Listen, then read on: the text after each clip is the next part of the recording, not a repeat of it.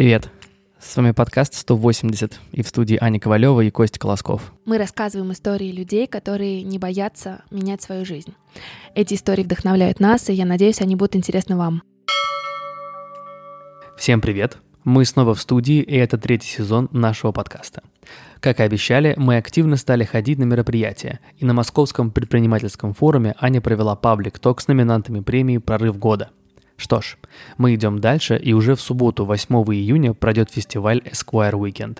Редакция журнала собирает всех в Москве, на хлебзаводе, на станции метро Дмитровская – нас ожидает полноценный медиафестиваль с обширной концертной программой, множеством знаменитостей, вкусной едой и алкоголем. Развлечения по разным смысловым блокам нас ожидают в категориях «Новые медиа», «Новая музыка», «Новое видео» и, конечно, театр. Так как мы считаем себя новыми медиа, то мы непременно пойдем на фестиваль. А потом в одном из подкастов расскажем о своих впечатлениях. А теперь самое классное. У наших слушателей есть скидка в 20% на покупку билетов на Esquire Weekend в Москве. Ссылка на билеты в описании, промокод 180EW заглавными буквами. 180EW заглавными буквами. Но и это еще не все. У нас есть три пары билетов на 8 июня, которые мы разыграем среди вас. Правила конкурса простые. Зайдите в Apple подкасты, Google подкасты или CastBox, напишите отзыв и до отправки отзыва сделайте его скриншот. Присылайте скриншоты на почту 180 собака brainstorm.fm или нам с Аней в директ. Мы выберем трех победителей в следующий вторник, 5 июня. Правила конкурса будут продублированы в нашем телеграм-канале 180 градусов и у Ани в инстаграме по тегу Аня Ковалева. Не стоит также забывать, что в этом году Esquire Weekend впервые пройдет в Петербурге, совсем новой для города локации, в Василиостровском острове. Мероприятие там пройдет 15 июня. Мы с Аней, к сожалению, туда не поедем, но зато разыграем билеты на следующей неделе – все подробности у нас в телеграм-канале и у Ани в инстаграме по тегу Аня Ковалева. Ладно, нам пора начинать. Так что увидимся 8 июня, посмотрим выступление фараона, поколбасимся под зверей и послушаем певицу Явь. До встречи.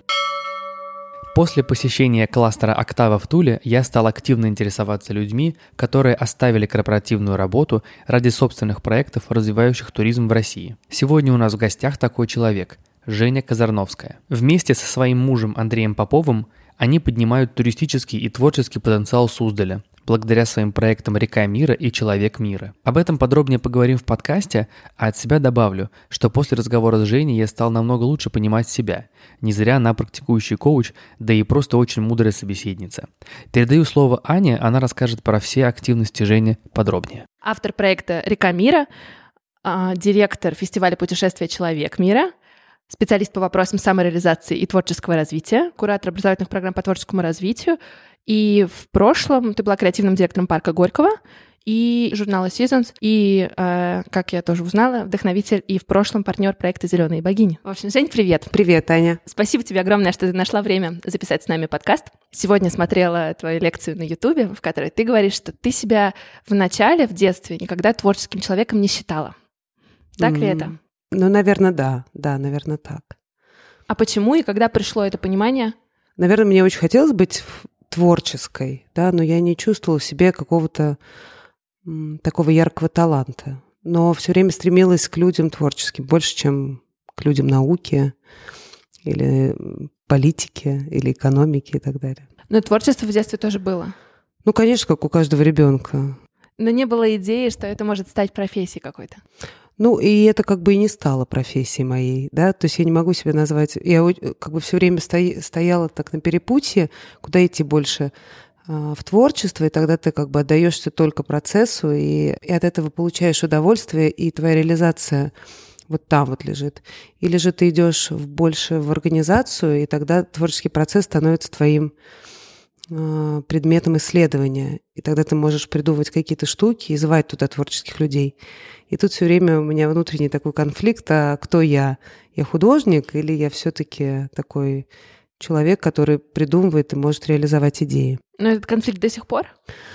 Ну, как бы сейчас уже его практически нету, потому что э, все проекты, которые я сейчас дел, делаю, они для меня, вот я могу на сто процентов сказать, что они для меня такой жизненно важными про- проекты. То есть я, когда работаю, мало работаю я или много, я чувствую очень сильное удовлетворение и то, что я занимаюсь тем делом, которое вот мне интересно, важно. То есть я не чувствую, что я работаю. Вот. Мы уже заговорили о твоих текущих проектах. Расскажи о реке мира, что это такое и как родилась идея.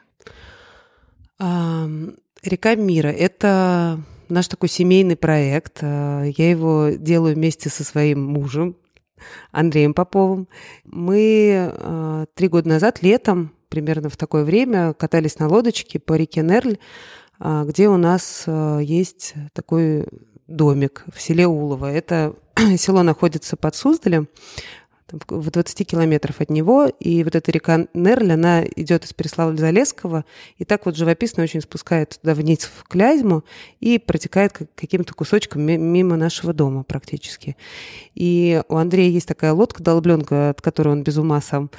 она сделана из цельного куска дерева, то есть таких лодок уже не делают, технология это э, уже забыта. И он, конечно, долго мне рассказывал о том, что это ценная такая вещь, ценный объект, и что мы должны обязательно на нем прокатиться. И мы, как всегда, долго очень собирались и выехали уже ближе к вечеру и спустили эту лодку. И, ну, было понятно красиво, но из-за того, что эта лодка как бы сделана руками и сделана из цельного куска дерева, было ощущение, что вот ты плывешь на чем-то таком, ну, на каком-то живом материале, и это и твои границы вот между твоим телом, природой, человеком напротив вообще растворяются. И мы как-то вдвоем а, одинаковые чувства вот это поймали. Ого, что-то такое новенькое, да? Ну, то есть это не счастье, не радость, не там, не знаю, когда ты хорошо с шашлыками с друзьями посидел, это классно, я вообще не против этого. А здесь что-то такое очень спокойное. Наверное, люди, которые там много гуляют на природе, они что-то подобное считывают. Но здесь был просто очень простой вход в такое вот созерцательное, очень спокойное, медитативное состояние, в котором мы, в принципе, все хотим пребывать, но редко туда попадаем. А у нас был такой план за два часа проплыть маршрут, а река виляла, виляла, виляла. И, в общем, результате мы мокрые, промокшие, холодные, уже в темноте, не, не доплыв до конца маршрута, бежали по, по, по шоссе поисках какой-то машины, чтобы нас довезли до теплого места. Ну, в общем, это был такой эксперимент, э, сильное, сильное для нас потрясение. И э, ну, во время этого пути э, мы как раз подумали, что как же классно было бы придумать такой проект, который мог от людей отправлять вот к, к такому спокойствию своему собственному. Ну, и так как у нас фантазия хорошо работает, мы начали придумывать, а как это могло бы быть, а что могло быть на берегах, а что люди мог, могли бы увидеть, узнать и какой, он, какой опыт человек мог бы получить. И за это время очень много уже всего накидали. А так как мы люди такие э, отчаянные, мы примерно Смелые. да, на следующий день написали письмо нашей подружке из Дании. А, она известный очень архитектор. Они все уже в Скандинавии давно с этим экотуризмом в обнимку живут и все прекрасно понимают и написали, что вот у нас возникла такая идея, мне кажется, это что-то похоже на, на то, чем вообще вы уже как нация давно живете и любите, а давайте-ка попробуем рассмотреть нашу реку как вот такой объект для исследования ну, архитектурного, да, что там может появиться, что могло бы как раз вот этот экотуризм начинать развивать. И она приехала, мы неделю э, и катались по этой реке на разных лодках, на долбленке, на обычной лодке деревянной, на лодке пластиковой, на лодке с мотором. И прошли 66 километров пути и нашли там очень классные два знаковых памятника архитектуры, которые принципе, э, люди туда доезжают, но когда ты попадаешь в Суздаль, тебе очень сложно из этого э, церковного, колокольного э, пространства выбраться. выбраться, да, а эти два храма стоят на реке и, ну, не в городе, просто в деревнях. Но первый — это церковь Бориса и Глеба в Кидыше. Это вообще э, первая резиденция Юрия Долгорукова, и он там построил свое первое такое первое городище и сидел там на реке и контролировал все торговые пути. А вторая — это церковь Покрована Нерли, которая, постройку которого инициировал Андрей Боголюбский, который был уже после Юрия Долгорукова. И вот эта вот история между вот э, Юрием и Андреем, вот между ними 66 километров такой заповедной природы со старыми церквями в разной вообще стилистике, с очень красивыми высокими низкими берегами, с э, удивительной природой, со старыми-старыми селами, куда можно где можно парковаться на лодке и гулять. И вот этот датский архитектор, она нам и говорит, что все классно, надо делать. И мы позвали своих друзей и за э, неделю, нет, даже меньше, за три дня мы построили первый такой станцию, такую плотину маленькую, ну, небольшую такую модульную конструкцию. И у нас было вот в августе открытие э, этого всего. И вот прошло два года ровно, и уже проект таким, я бы сказала, уже таким большим стал. Жень, а как устроен процесс? То есть вот человек хочет туда поехать, он, получается, там бронирует сам гостиницу или вот э, какую инфраструктуру вы уже создали? А, ну, нет, там у нас так по принципу немножко резиденции работает, что ты заполняешь анкету, мы с тобой связываемся и говорим, что ты умеешь, да, что хочешь получить. И он, вот, например, девушка говорит, я бы готовила, например, да, а другой говорил, а я бы с утра до вечера бы строил, например. И мы говорим, вот там, типа, у нас есть такие-то даты, приезжайте. Э, э, в прошлом, в прошлом году мы жили у нас прям, у нас в деревне на участке и закупили все инструменты и делали объекты. А сейчас мы решили уже прям на реке, так как мы строим кемпинг, сделать такой лагерь палаточный, и там будет готовиться еда специальным человеком, тоже волонтером. Приезжают э, девушки, мужчины, женщины, вообще любых возрастов. У нас нет никакого отбора. Просто у нас важно, чтобы была мотивация. То есть люди, которые приезжают и не хотят просто отдохнуть, мы сейчас э, специальными, подготов... специально продуманными вопросами понимаем, есть ли у человека мотивация это делать. То есть у вас есть какое-то интервью, отбор? Ну, не интервью, просто мы переписываемся с человеком и понимаем его мотив, зачем он едет. И все, есть руководители пробки, это... Ой, пробки простите меня. И есть руководители э, стройки, это три архитектора, у них разделены по сменам, э, все, э, по сменам все лето, и они, у них есть чертежи, то есть проектная группа уже все сделала, и ровно по чертежам идет э, работа, закупленный уже материал, и ты просто де- делится все на группы, все на группы делают разные объекты, потом эти объекты устанавливаются. А какую, вот я хочу вернуться к волонтерам, какую мотивацию вы ищете в людях, чтобы они приехали? Ну вот, например, человек говорит, я устал сидеть в офисе, да, я целыми днями, там, не знаю, я айтишник, да, я целыми днями сижу там, программирую какие-нибудь приложения. Я уже мечтаю увидеть что-то другое, да. Это подходит или не подходит? Это подходит, да. А кто не подходит? Ну, когда люди пишут, что вот я бы хотела отдохнуть, переключиться и так далее. То есть одно дело ты отдыхаешь, а это отдых через труд. Это немножко другое. Недавно думала, что, мне кажется, у вас с Андреем такой общий талант собирать вокруг себя сообщество людей, которые верят в то, что вы делаете, и которые вдохновлены вашими идеями и тем, что вы вместе как раз с ними делаете.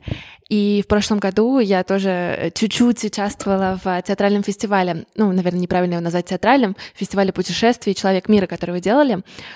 Расскажи больше о нем, и, как я понимаю, в этом году он разросся и станет вообще супер масштабным событием этого лета. Ну, э, с точки зрения сообщества, это да, потому что это, наверное, даже больше Андрея такая, такой талант верить в свою идею и вести людей за собой. То есть он иногда придумывает какие-то идеи, которые мне кажутся слишком фантастическими, а, но он верит и вот идет в эту тему и делает то, что ему кажется. Вот он видит какую-то картинку, он к ней ей следует. Это так было с поездом? Ну, с поездом, да. Он там какое-то время назад придумал, что вот классно было бы какой-нибудь театр э, в поезде э, сделать, потому что когда мы все время передвигаемся на поезде в, из Москвы во Владимир, и потом доезжаем до Суздаля, то что большую часть времени там проводим.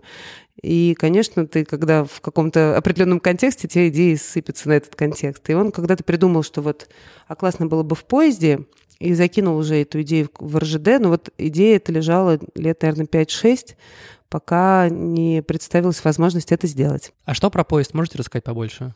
Ну, то есть есть такой фестиваль, который э, называется фестиваль путешествий Человек мира. Угу. Он э, это фестиваль экспериментов в сфере искусств, который находится в постоянном движении. То есть, по сути, мы э, исследуем разные коллаборации и экспериментируем с разными формами, сюжетами, темами э, и так далее. То есть это не э, продуманный сценарий, да, по которому мы идем, но это некая рамка, в котором творческие люди могут что-то что-то сделать. И мы решили также двигаться, но уже не только по реке, но и по России. И э, фестиваль двигает, фестиваль начинается в Санкт-Петербурге и заканчивается в Суздаль, и мы приезжаем через Москву. То есть мы всю неделю едем, чтобы вернуться как будто бы к своим истокам. Ну, то есть исток, исток для нас — это там Суздаль, первая, первая столица, это такая очень прямая связь нашей историей, прямая связь с нашими корнями, с вот этой Russian beauty, русской красотой. И все, все действия, они для того, чтобы вовлечь человека, чтобы он почувствовал, что а творчество это где-то рядом. Ну, для меня вообще вопрос творчества, он такой очень животрепещущий, ну, для меня очень важный. Мне вообще кажется, что люди как бы должны заниматься творчеством для своей внутренней красоты. То есть я считаю, что люди, нет людей не творческих и творческих. Просто это надо ключик найти, чтобы при, присоединиться.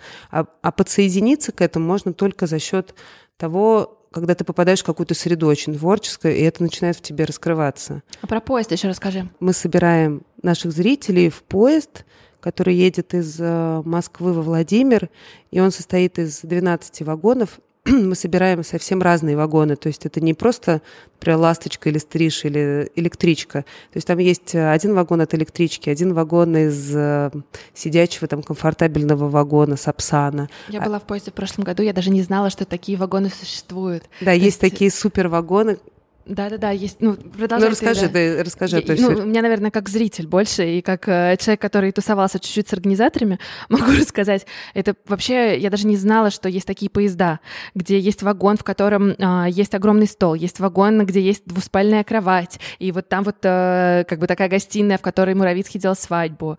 Ну, в общем, это на самом деле очень круто выглядит, потому что поезд становится живым организмом, где в каждом вагоне происходит абсолютно разное действие, и люди перемещаются в формате формате такого променада по вагонам, и в каждом они попадают совершенно в другое измерение, где творится э, безумие иногда, но Искусство. это Искусство, да, наверное, правильно так сказать. А я правильно понимаю, что этот поезд просто собрали для именно этого проекта? Вот так вот, повагонно? Да, нам удалось договориться с РЖД, и мы делаем это специальным вагоном, который едет э, в специальное время по специальным перронам.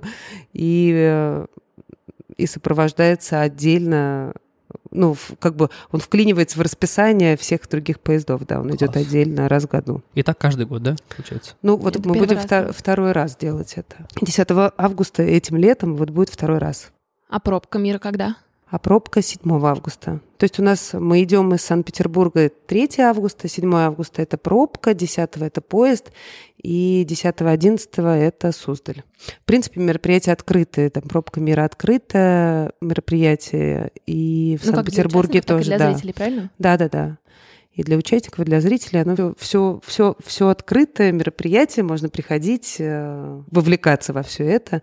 Поезд, так как это ограниченное количество у нас, конечно, зрителей, вмещает 300 человек, то мы будем продавать билеты, чтобы те, кто хотел, действительно попали. Смотри, ты упомянула, что ты считаешь, что нет разделения на творческих и нетворческих людей, и всегда нужно найти ключик для каждого. Я так понимаю, именно этим ты и занимаешься с подростками в Британке. Все началось несколько лет назад, когда я пришла в Британку и сказала, слушайте, я придумала такой курс для взрослых э, по э, раскрытию творческого какого-то потенциала. А что это такое? Это, в принципе, когда ты вообще не боишься ошибаться, да, и отключаешь свой мозг. Все. И, а для людей, взрослых особенно, это очень сложно, и поэтому надо искать такие специальные упражнения, решения, каким образом ты можешь человека вывести из этого там, суперкритического, например, состояния ко всему, что, что происходит. И как это, можно вывести? Ну, я сейчас не, не, не перечислю всего этого. Например, можно через телесную работу вывести, да, можно человека через скорость вывести, да, когда ему надо делать супер быстро какие-то задания, упражнения. То есть это очень какая-то простая история, но просто когда ты начинаешь реально в, это, в этом участвовать, ты понимаешь, что ты начинаешь действовать по-другому. Ну, если ты, не, ты не, не, тебе кажется, что ты не творческий. И ты начинаешь про себя осознавать какие-то вещи, которые раньше ты вообще не, не наблюдал, потому что ты все время старался быть... Ко мне приходят люди, и вот самая такая большая беда, в том, что, во-первых, они для себя решили, что они не творческие, что у них в жизни ничего в этом, в этом не, не удастся.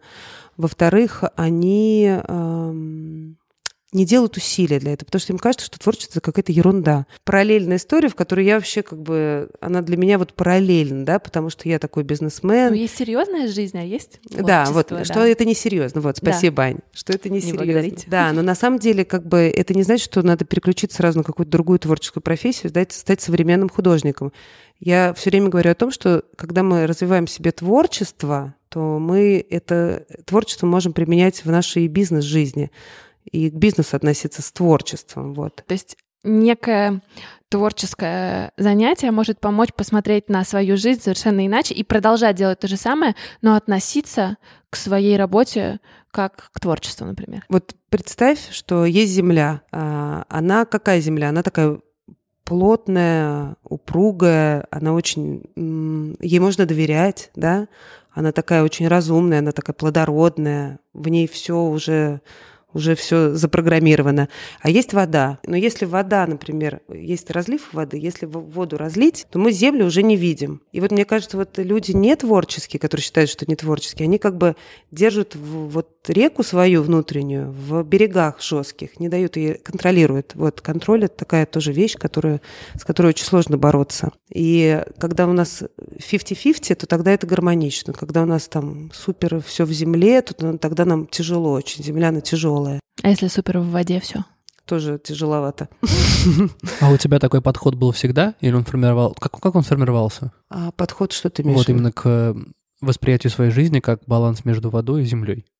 Да нет, формировался. Я вообще была другим человеком, конечно. Но я не знала просто себя. Э, просто... Э, а что ты про себя поняла? Так сложно сказать. Но я поняла, например, что я ну, как бы много могу. На самом деле, когда ты понимаешь, какой ты, какая у тебя цель, куда ты идешь, все, больше вообще ничего не нужно. Она может быть по-разному достигаться, разными профессиями, деятельностью, с разными людьми, но вот у Андрея есть четкое понимание, например, что вот для чего он живет и какая у него цель. А и... Можно это озвучить? Или это... А это даже озвучить как бы невозможно. Он знает, какой он, он себя принимает на 100% со всеми своими плюсами и минусами. Он, в принципе, всех классно относится. И он знает, зачем это все он делает, да.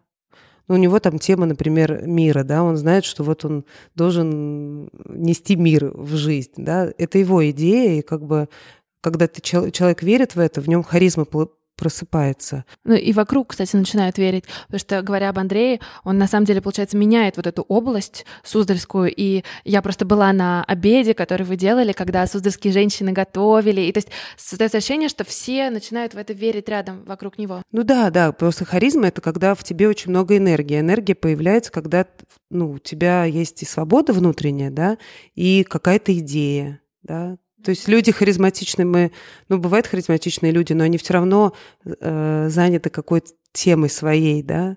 То есть кто вот для вас харизматичный человек? Вряд ли мы скажем, что человек, который лежит все время на диване и ничего не делает, он харизматичный. Ну, э, да, может быть, он такой есть, но, возможно, у него есть явный какой-то талант, потому что если тебе дана такая харизма, ты должен вести людей за собой. Что тебе помогло поверить в себя? Или принять себя.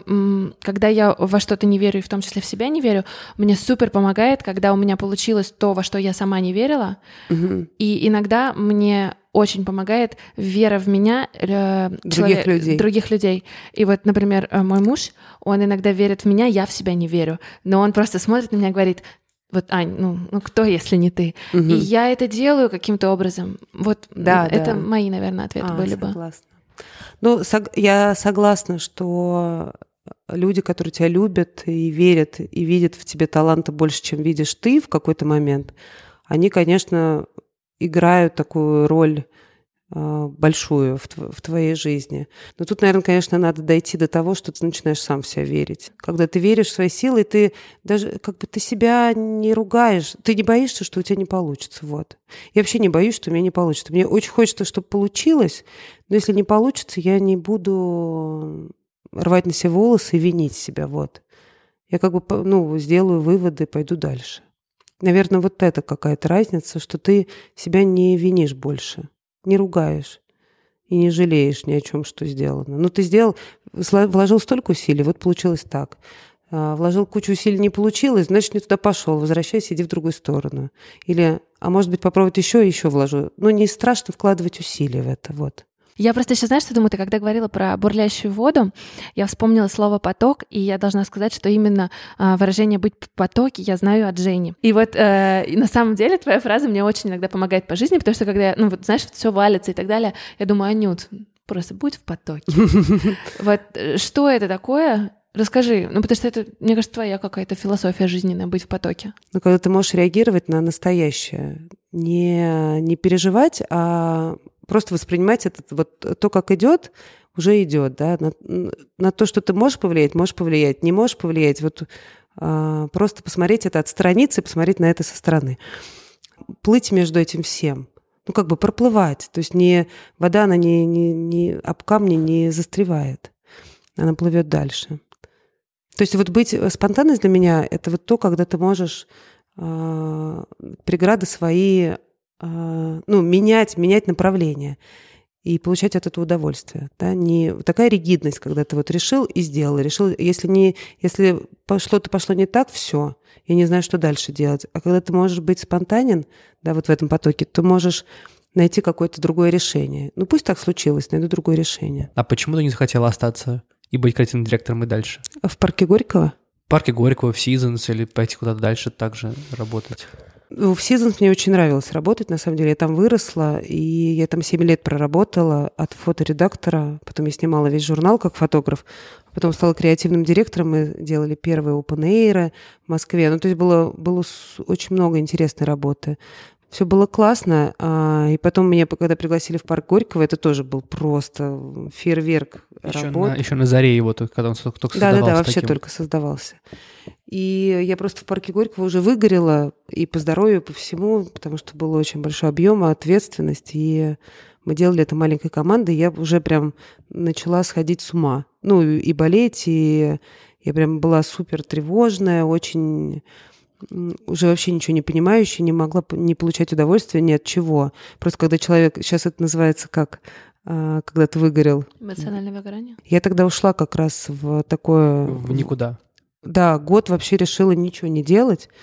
Это было, конечно, сложно, когда ты супердеятельный человек, и тебе вообще, ну, как бы я себя прям сажал, заставляла, заставлял ничего не ничего не делать. Да, год. А зачем отдохнуть? Просто я уже была загнанным человеком, я вообще ничего не... не у меня просто эмоциональный фон уже не работал. Я уже не испытывала ни радость, ни грусть, ни печаль, ни... Ну, вообще ничего. Ну, видимо, я просто как бы слишком сильно выложилась, и человек не имеет вообще такой ресурс, чтобы работать там 7 дней в неделю. Я после этого вообще сказала, что я работать не буду много. И сейчас для меня лежать в кровати в 11 часов вечера супер приоритет. У меня вопрос про как раз эмоциональное выгорание. Ты поняла, как с ним бороться? Я знаю, что поняла. Что работа — это вообще не важно. Ведь проект, собственно, это тоже работа. Вот я не отношусь к этому как к работе. А как? И я от него не выгораю. У меня нет ощущения, что я на работе. У меня есть ощущение, что я просто живу. Э, возможно, это только мой э, мой способ, да, и, наверное, он такой не всем подходит. И э, работать самостоятельно мало кто может. И люди, которые делают большие бизнесы, у них там еще супер ответственность, конечно, они чувствуют себя, что они работают и несут эту ответственность. Но даже смотря на бизнесменов, я как бы на людей наблюдаю, это же такие же дети, которые просто играют, играют в игры, то есть только рисковые э, игры. Монополию. Ну, ну да, в монополию, только а, они очень сильно рискуют, но они не могут без этой игры вообще жить. То есть игра — это их способ э, познания жизни и то, каким образом они в жизни это и могут реализоваться. Это бизнес. Почему мы говорим, что вот я человек вообще не бизнеса? И, потому что я не умею рисковать, у меня нет такой способности рисковать. Я не могу. Как-то я возьму свои 100 долларов и отдам кому-нибудь. я даже не хочу об этом думать. Да, ну и, ну и значит, это не твое. А есть люди, которые вот... У меня есть э, друг, он ему сейчас 40, мы с ним вместе учились, и он, мы вместе ездили в Америку, когда нам было 13 лет. Я, конечно, э, такой была божий одуванчик, там ля-ля-ля-ля-ля, песенки спели, а он, у, у, ему удалось уже за поездку заработать своих первые доллары, которые вообще никто не дал. Я не знаю, каким способом он сделал. Их способов было, наверное, штук семь э, с тем, что он мог петь там, петь в переходах, э, что-то там кого-то подкупить, э, э, написать для кого-то сценарий и так далее. То есть он все время находился в этом. И сейчас он миллионер. Мне вообще не удивительно это. А я до сих пор вообще не, не понимаю, как бизнес этот делать. Я стараюсь, да, быть социальным предпринимателем, но это как не стояло у меня в приоритете, так и не стоит. В течение, в течение этого года к тебе приходили компании, приглашали к себе? Ну, вот меня даже, меня позвали так, тогда как раз работать в афишу, а так у меня был такой гештальт, мне хотелось в афише поработать.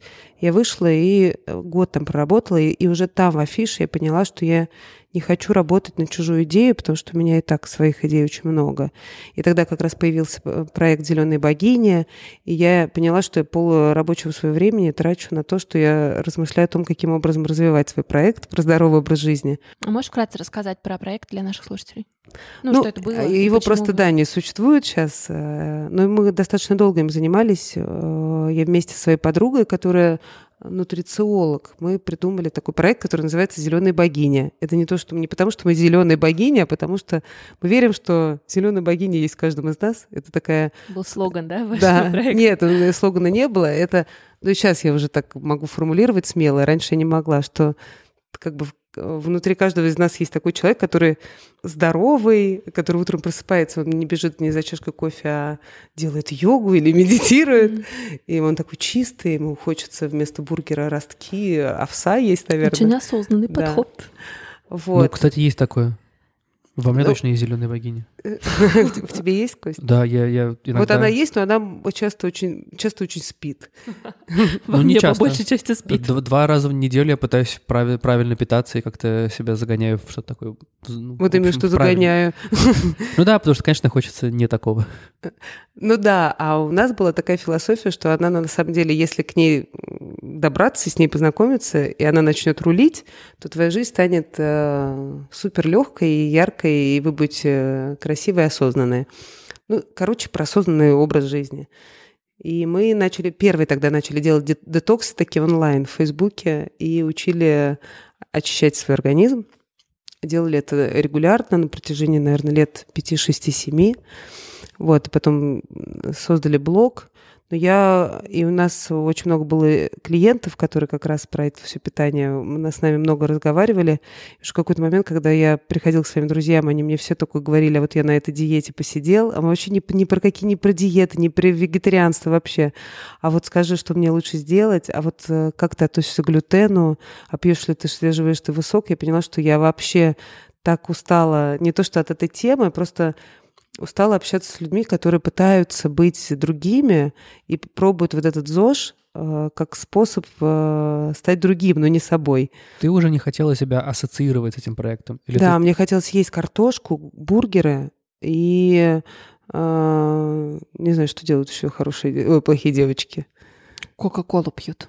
Не зеро. До кока-колы я еще не дошла, но бургер тут съела в Бургер Hero. Чуть с ума не сошла, как это вкусно. Все, было, правда, месяца четыре назад, все еще планирую сходить туда.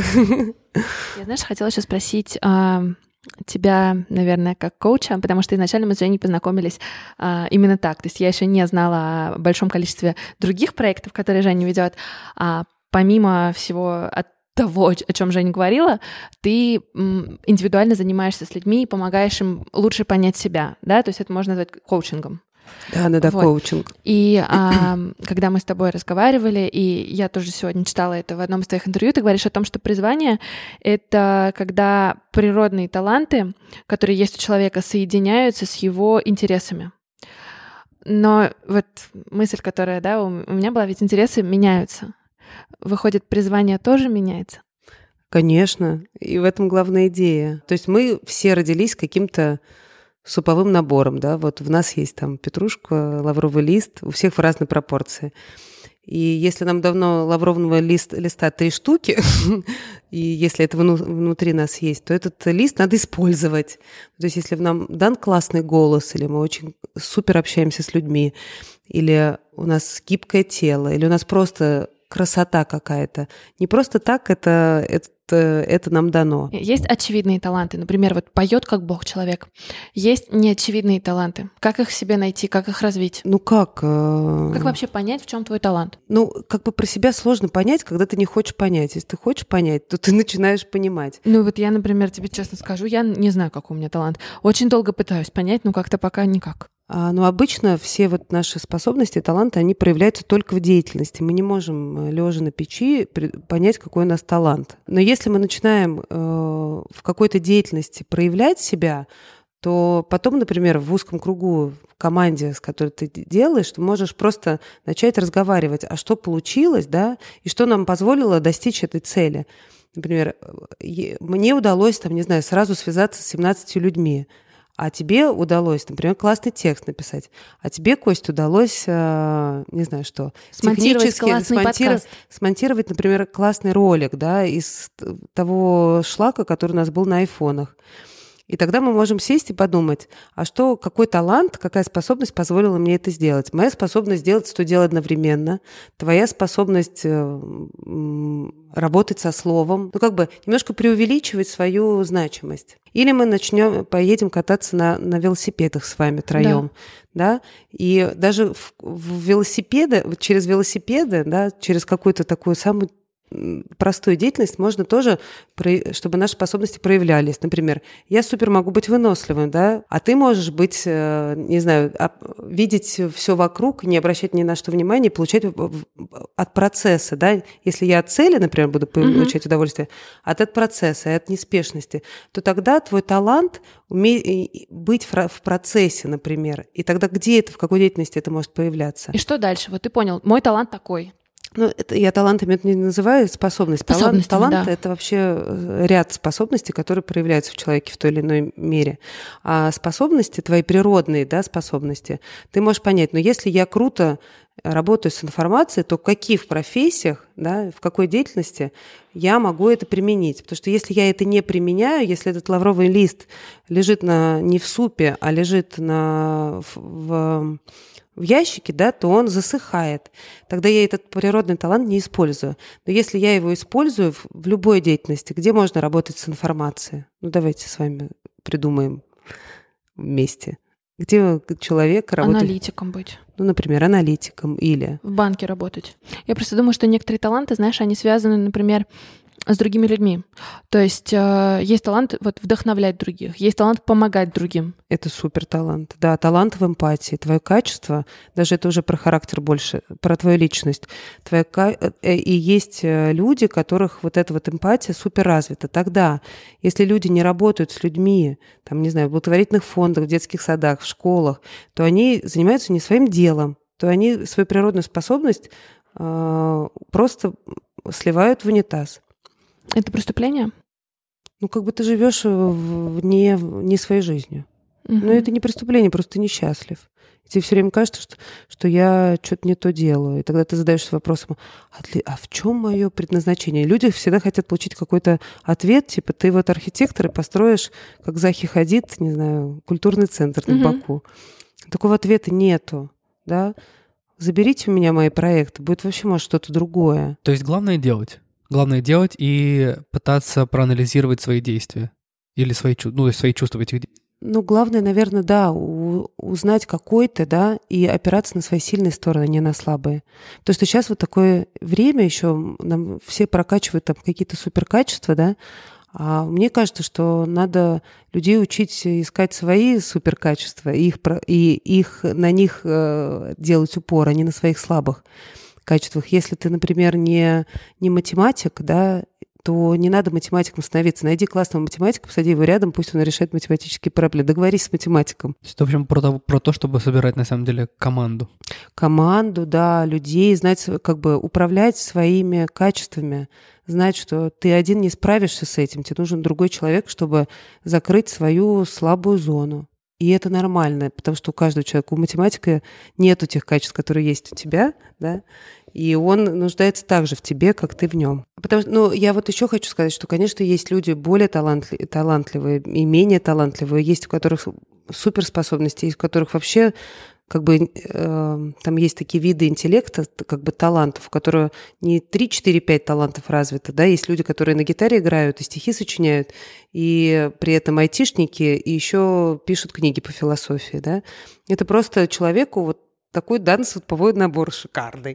То есть там не такое мясо, Ну, ты а понимаешь, вот я мясо. тоже об этом думала недавно. Не всегда есть возможность раскрыть это. Если тебя в детстве не отдали музыкальную школу, ты не можешь знать, талантлив ты в этом или нет. Ты не Да. пробовал. Я говорю, что все только в деятельности. То есть я общалась, когда я работаю с людьми, очень много людей, например, бросали какие-нибудь свои там художественные школы, музыкальные школы, только потому, что их травмировали учителя, говорили там, ты чё, э, да? Ну, Ну, понятно, ну, да. понятно, что они говорили, не будем.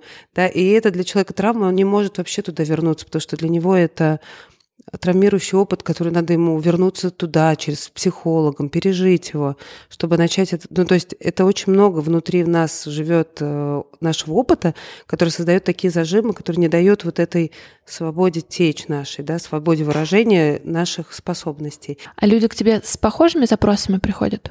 Но обычно люди приходят, когда они боятся уйти с работы, а, на которой они зарабатывают хорошие деньги, и им очень страшно. Вот. И здесь такой вопрос, а, который мы задаем всем гостям. Какой совет ты бы могла дать тем, кто, возможно, хочет изменить свою жизнь, но пока боится? Представьте, что прошло 2-3 года, и вы продолжаете работать на вашей работе.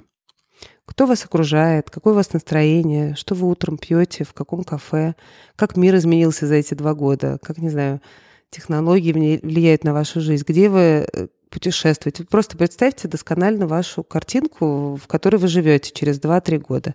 А теперь представьте, что вы уже не работаете на этой работе, и вот у вас прошло 2-3 года, наверное, что-то было сложно, да? Но что вы получили как подарок, да, за вашу смелость? Где вы, с кем вы, что вы делаете? Возможно, вы и ничего не делаете, да? Но в каком вы находитесь состоянии? И, наверное, ну, то есть эти вопросы приведут вас, может быть, к каким-то интересным ответам. Класс. Супер. Спасибо, большое, Жень. Спасибо, что послушали этот выпуск. Мы с Костей очень ценим обратную связь и будем супер благодарны, если вы запостите в сторис Инстаграма то, что вы слушаете наш подкаст.